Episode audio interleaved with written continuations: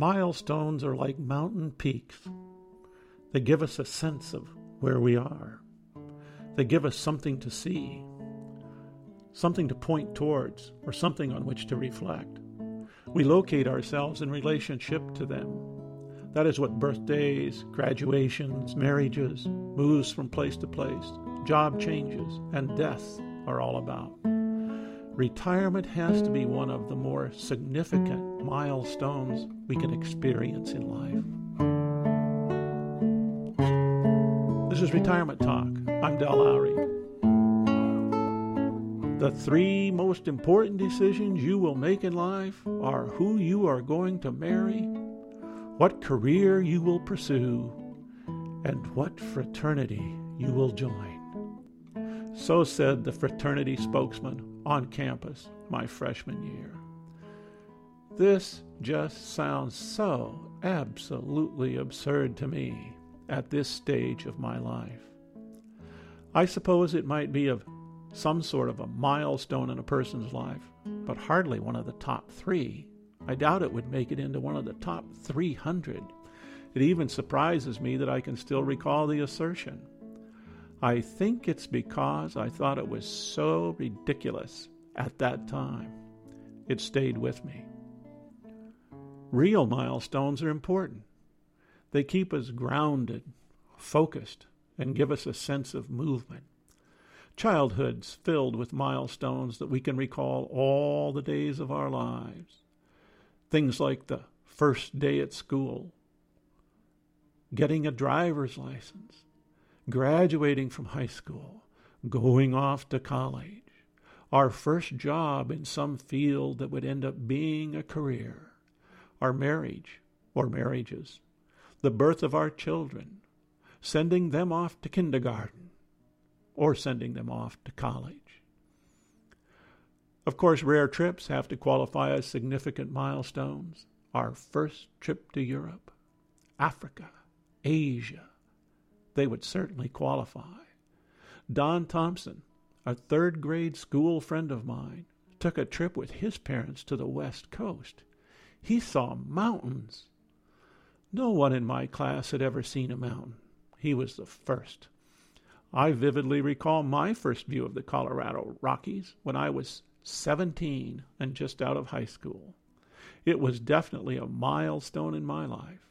I had left my mother in tears as I joined three other recent high school graduates in an old Oldsmobile and hit the road. I told her I had decided against college and had to see the real world. This idea lasted about three weeks when I woke up and searched for a phone booth on the West Coast. I had changed my mind. This was another milestone. Retirement offers a special challenge to creating new milestones that will give us some sense of where we are and where we are going. It's easy to settle back into the rocking chair and turn on the tube or turn inward. Without realizing it, the outside world disappears.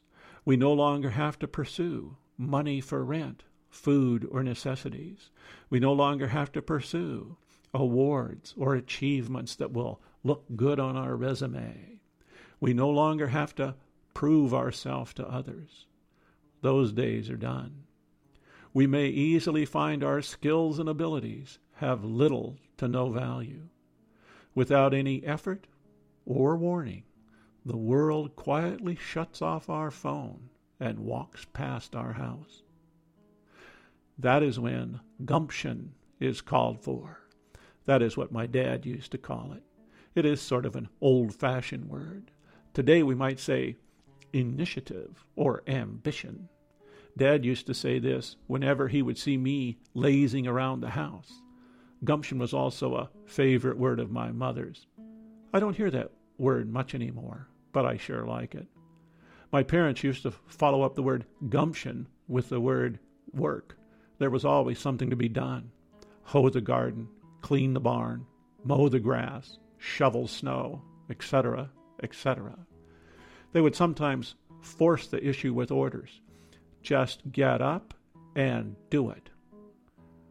That would get me moving. At times during our retirement years, we might find ourselves short on gumption or initiative. Then again, perhaps we find ourselves short on a little encouragement to get up off the couch and get going. The milestones are now ours to create. We have to engage our own mind and reach out into a world and carve our own mountain peaks, milestones, or goals. We need some points to ground us or locate us in space and time.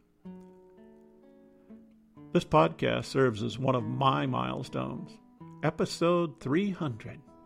The first one was published in 2007, and one has been published almost every week since.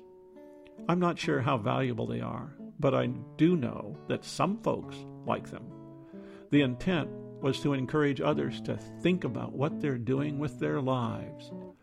Some listeners have contacted me and expressed appreciation. It has taken some initiative, time, and some work.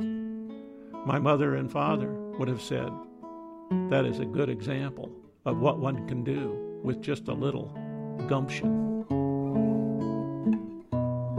This is Retirement Talk. If you have any questions, comments, or stories you'd like to share, contact Del at retirementtalk.org.